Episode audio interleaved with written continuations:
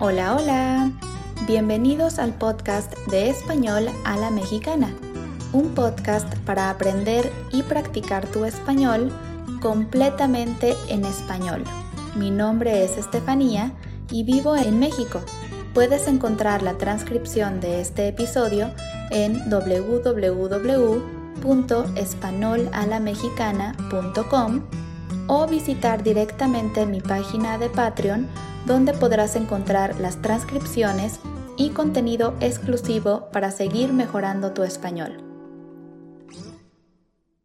Bienvenidos y bienvenidas al episodio número 144.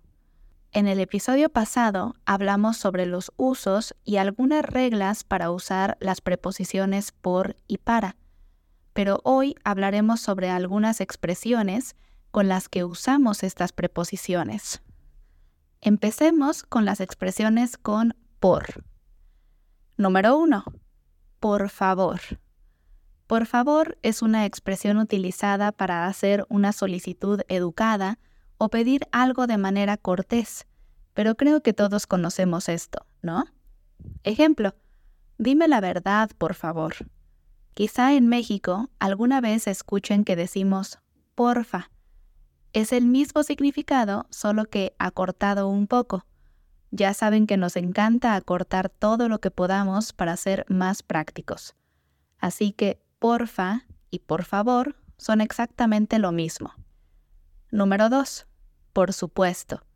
Esta expresión se utiliza para confirmar algo de manera afirmativa o para indicar que algo es obvio. Ejemplo, ¿puedo ayudarte con eso? Por supuesto. O, por supuesto que tengo razón, lo investigué en Internet antes de llegar. Número 3. Por eso. Se usa para introducir una conclusión lógica o una consecuencia de lo que se mencionó antes. Ejemplo, no estudié mucho y por eso me fue mal en el examen. Número 4. Por suerte indica que algo ha tenido un resultado positivo o que alguien ha tenido buena fortuna. Ejemplo, por suerte llegué a tiempo para la reunión. Número 5. Por lo visto. Se usa para introducir información que se ha obtenido o deducido a partir de lo que se sabe.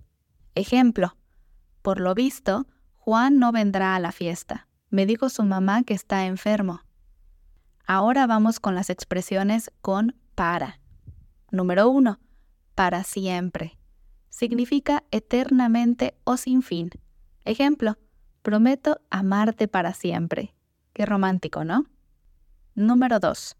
Para colmo. Se utiliza para expresar que algo negativo ha empeorado aún más. Ejemplo, perdí mi cartera y para colmo llegué tardísimo a la reunión. Número 3.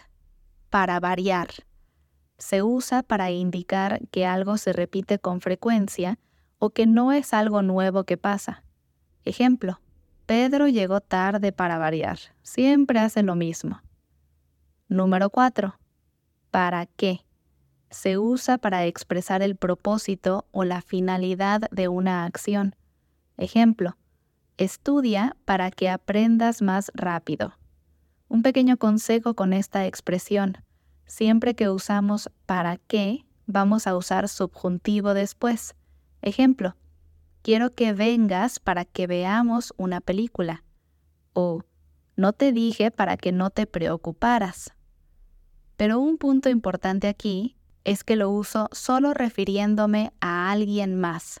La acción que va en subjuntivo la hace otra persona que no soy yo porque si la acción la hago yo, entonces usaría una estructura diferente. Ejemplo, quiero ir para ver una película o no quiero comer pizza para no engordar. En este caso, solo usamos para y el siguiente verbo es en infinitivo. Esta es otra regla muy útil de recordar. Cuando usamos para, el siguiente verbo siempre estará en infinitivo. Ejemplo, quiero aprender español para viajar. Necesito ir al súper para comprar la comida. O ven a mi casa para estudiar.